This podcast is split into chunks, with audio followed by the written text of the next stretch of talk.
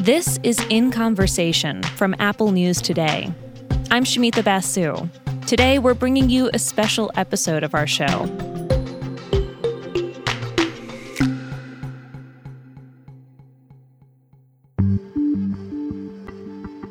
About a month ago, I interviewed Josh Dean. He's a journalist and the host of the Apple TV Plus podcast, Hooked. The podcast is about Tony Hathaway, a guy who went from working as a design engineer at the aerospace company Boeing to robbing 30 banks in a single year after becoming addicted to opioids. His son Connor is a big part of the story. He also got addicted to opioids around the same time as Tony, and they remained close as they struggled through their addictions and recoveries. When I first spoke with Josh Dean, the podcast Hooked was just getting started. Now, nine episodes later, the season is all out there. So I caught up with Josh and Tony together to reflect on the series as it comes to an end. Well, Josh, I was hoping maybe you could do some reflecting for us. I mean, you've mentioned that this has been a very long project for you. You and Tony have been talking to each other for about three years now. How does it feel for you now to have this final installment of the story out there? Well, I'm, you know, really proud of what we've done and so thankful to, especially to Tony and his family. You know, I said on the show that I think I haven't really ever spent this much time on a project. I've certainly never talked to the source of a story this many times for this long. But also, just it was a really unique experience for me. I mean, I've been doing this a long time, and Tony really opened up his life to me in a way that you know I don't think anyone ever has, and I I think that's something that you know, to him, it just seems normal now that we have these conversations, but it re- really is an abnormal thing that we did. And I think hopefully the result of it is that people got to see a real story of what happens when a life unravels, you know, in a way that you don't ever predict and that you have no control over, and that maybe somebody you know is totally fine one day and the next day something happens that completely alters the course of their lives. So I feel like mm. I feel mm-hmm. lucky. I'm super thankful to him for having trusted me to tell it. And Tony, what was it like for you to have all these conversations with Josh about this particular time in your life and how it all unfolded over the course of years? I mean, it's been a great experience. You know, when I look back on my time when I was incarcerated, you know, I had so many people reaching out to me, sending me letters and emails from different, you know, magazines or media outlets wanting to do interviews and whatnot. And I met Josh through, I think it was initially some emails. And, you know, I was really looking for somebody that, you know, one that I know has the experience in the industry, but really more importantly, somebody that was willing to let me tell my story and really put the emphasis on the opioid epidemic and Purdue Pharma and you know how many people have been harmed by um, OxyContin and not really to be focusing on the bank robberies, which is what most people were interested in talking about. Why do you think that happens? Why do you think that in so many cases when people would learn about your story, they were attracted to the bank robbery aspect and weren't digging as deep or weren't asking the questions that Josh was asking about addiction? Well, I think, I mean, bank robberies just has that buzz to it. You know, people get excited when they hear about it, and it's, I think it, it's something that people are, are really attracted to. Maybe not so much if you're just strictly talking about opioid addiction, but hopefully they take the time to listen to the whole story and really understand the addiction aspect of it. Josh, it sort of seems like the first few episodes of the podcast seem like they're going to be about Tony, but it really does evolve into a story largely centered around the relationship between father and son, between Tony and Connor. When did you realize that the story was turning out that way? You know, when I wrote the initial magazine story that inspired this podcast, there's very little mention of Tony's son, Connor. I mean, I, it's in there a little bit, but he was sort of a fleeting mention or a guest character. But in the period of talking to Tony after that, it became clear how much of this story really was about the two of them and this incredibly close, unique relationship between a father and son who ended up addicted together and going into this sort of dark descent spiral, whatever you want to call it, from living together in an apartment to living in a car, addicted to heroin. And I've never heard a father and son story like this. I found it really touching and tragic and it was so clear to me that Connor had to be a big part of this. And again, I you know I'm thankful to Connor for trusting me to tell his story too, right? He easily could have said no. I think I said on the show, it's not easy. Tony never refused to answer a question. Has never hidden from the darkest worst parts of the story, including things that make him look bad. And people who listened to episode 8, like Connor admits to some very difficult things that he did and some very dark times for him. I was committing crimes I had like 10,000 bucks. I had my own car. I was selling heroin. I had guns. I was selling guns.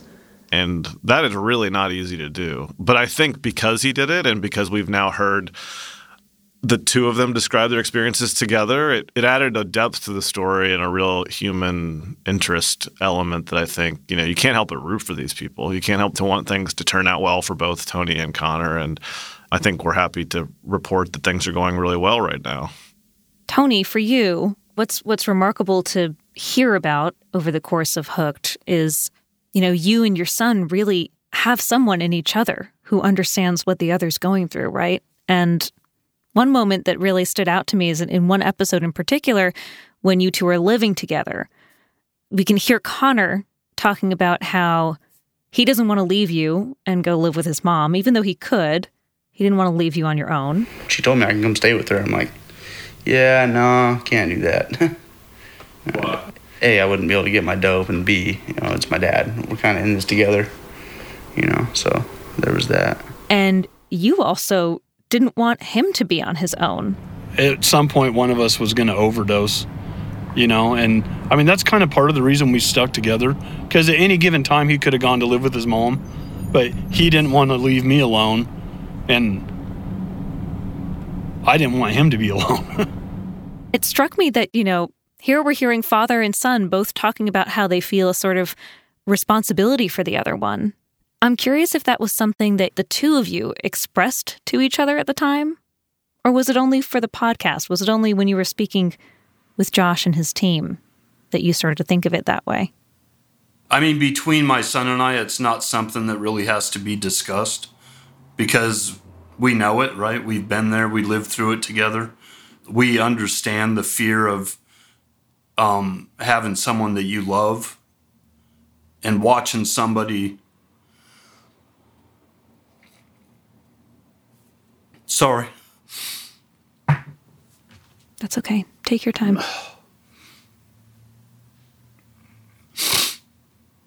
Just to watch somebody that you love go through that you know, I mean, it, it was tough on Anne Marie, his mom, I know, but she didn't have the insight that we had, you know, the bond that we had and the insight into our addiction that Connor and I had. So to watch him go through that and I mean, it's impossible to not feel responsible for that, you know? And so I guess, I mean, at that point when we knew we we just wanted to be together. I mean, we were in this together, and we were afraid to not be together because heroin's dangerous. You know, it's a lot of people use heroin; they use it by themselves, and that's really the the most dangerous part of it. Because if you overdose and you're alone, you're done.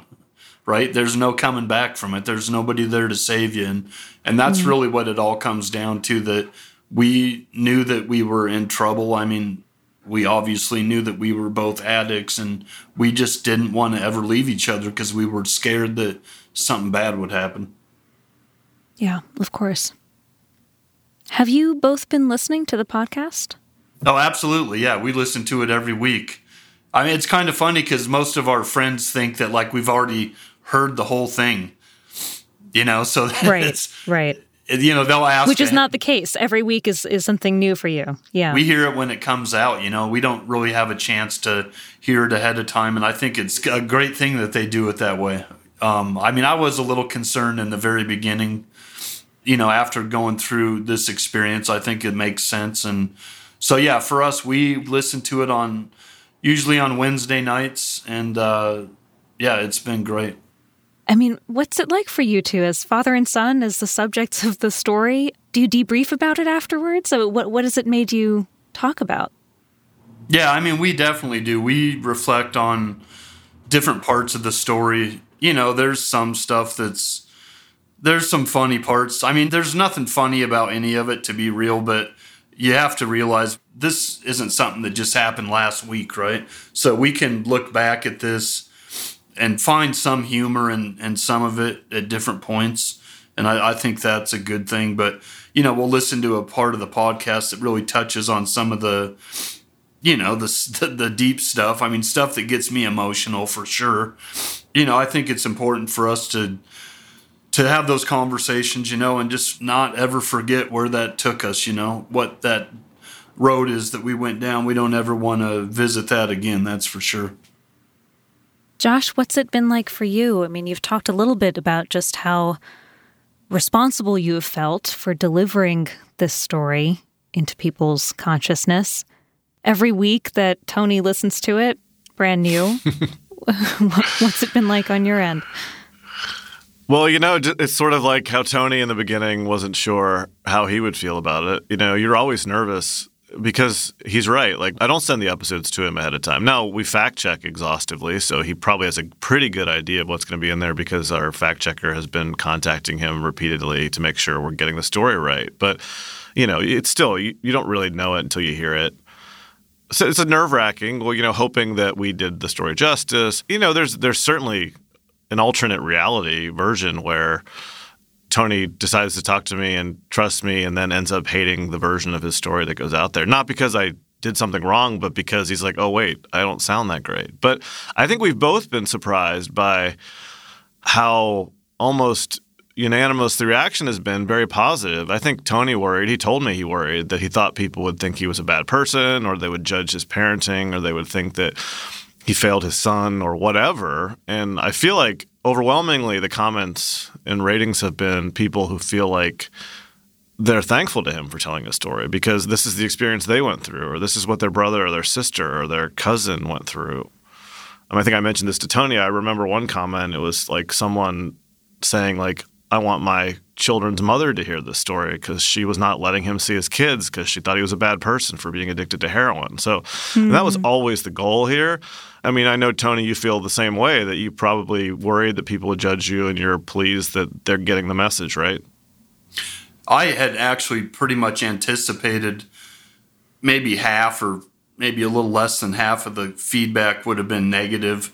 You know, people trashing me for being a shitty dad for using drugs with my son, and I kind of expected that. And you know, like I've said before, I understand that people could have that point of view without really understanding addiction and, and how it can bring somebody down. But I've been amazed at the responses. It seems like 90 plus percent of the comments that we've gotten, and we've gotten a ton on this podcast, have been positive. You know, people you know, have really been touched by the story or can relate to the story and are finding a lot of meaning in it. And that's really what the goal was.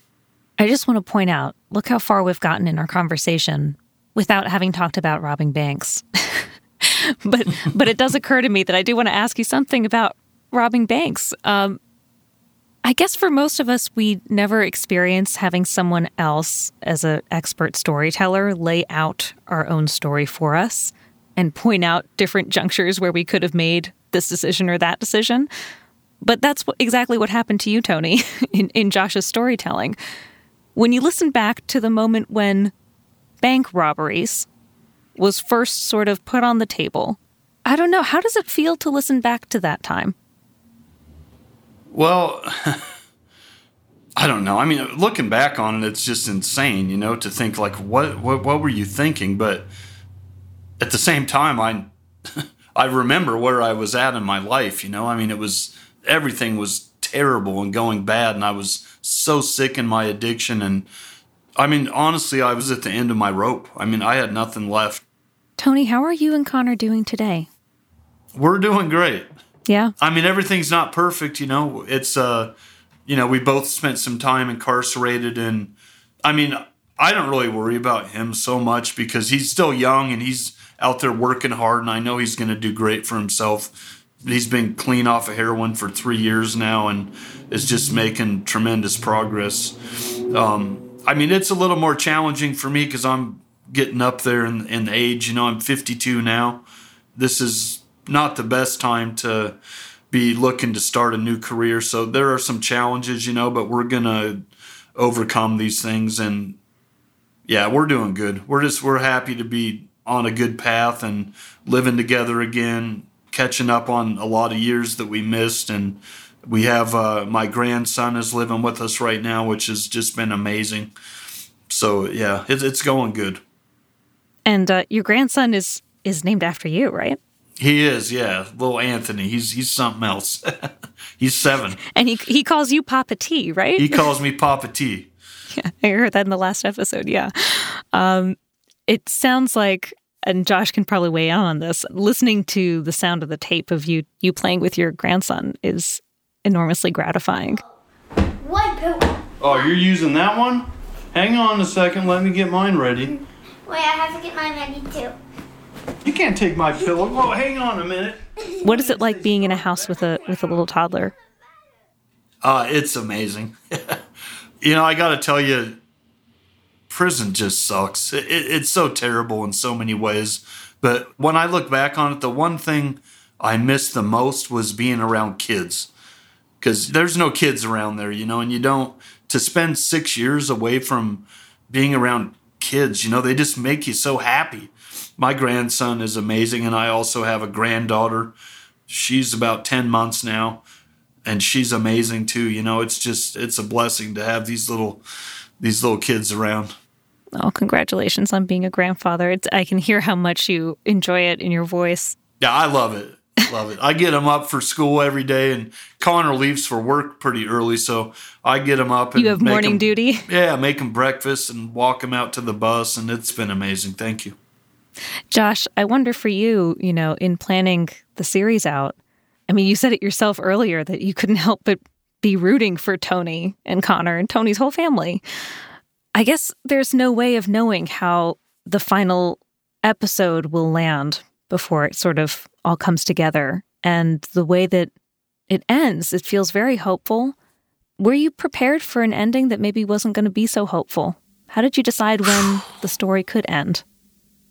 I obviously worried, especially once the pandemic set in and Tony and and then Connor were like almost in a different kind of prison, right? Like Tony comes out of prison expecting to re-enter society and then suddenly is locked up in his apartment the way we were all locked up. And so i did worry. And, and you know as, as you hear in the show they did struggle a little bit. And it, thankfully it wasn't heroin it was alcohol and they were able to handle that.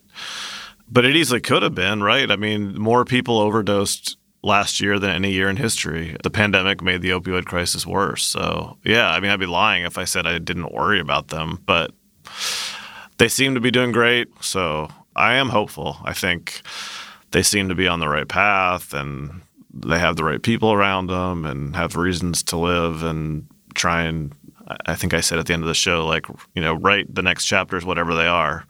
Hmm. I'll be waiting to find out what happens myself. Josh, Tony, before I let you both go, is there anything you'd like to say to each other? After all these years of talking, now that the series is out there, well, we talk all the time, so I'm not sure we uh, there's anything left for us to say to each other. Nothing left unsaid. not a lot, but I, I, you know, I what I said earlier holds true. Is like I'm super thankful to Tony and Connor and Anne Marie and everyone in, in Tony's life, and I think it's hard for anyone who's not been in the journalist chair or in the subject's chair to understand like what kind of trust that requires which made me feel like I had to take extra care with this one. So I don't know, Tony. I, I feel like there's probably not a lot you haven't told me. Yeah, I'm not ready to say goodbye. we, we, we have a lot of um, discussions ahead of us, but um, I just I'm grateful. I mean, I, I think my family's grateful for Josh, and he's done just such an amazing job of helping us share our story. And you know, we look back on it now and know that we picked the right guy for the job, and, and we're, we're always going to be grateful for that. Tony, thank you for being so giving of your story. And Josh, thank you for telling it. Thanks for having us on to talk about it. Thanks for having us. You can find a link to the full podcast series Hooked on our show notes page, or just search for it in Apple Podcasts.